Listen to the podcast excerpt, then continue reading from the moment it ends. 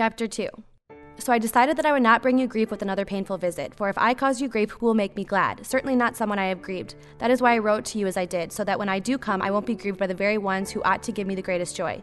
Surely you all know that my joy comes from your being joyful. I wrote that letter in great anguish with a troubled heart and many tears. I didn't want to grieve you, but I wanted to let you know how much love I have for you. I am not overstating it when I say that the man who caused all the trouble hurt all of you more than he hurt me. Most of you opposed him, and that was punishment enough. Now, however, it is time to forgive and comfort him. Otherwise, he may be overcome by discouragement. So I urge you now to reaffirm your love for him. I wrote to you as I did to test you and see if you would fully comply with my instructions. When you forgive this man, I forgive him too. And when I forgive whatever needs to be forgiven, I do so with Christ's authority for your benefit, so that Satan will not outsmart us for we are familiar with his evil schemes. When I came to the city of Troas to preach the good news of Christ, the Lord opened a door of opportunity for me. But I had no peace of mind because my dear brother Titus hadn't yet arrived with a report from you. So I said goodbye and went on to Macedonia to find him. But thank God, he has made us his captives and continues to lead us along in Christ's triumphal procession. Now he uses us to spread the knowledge of Christ everywhere, like a sweet perfume.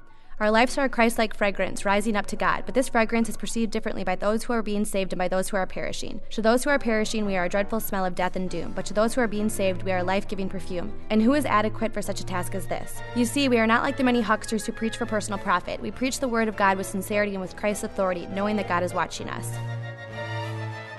What about this one? If sharing the knowledge of Christ is perceived like a sweet smell or a stench, why risk sharing?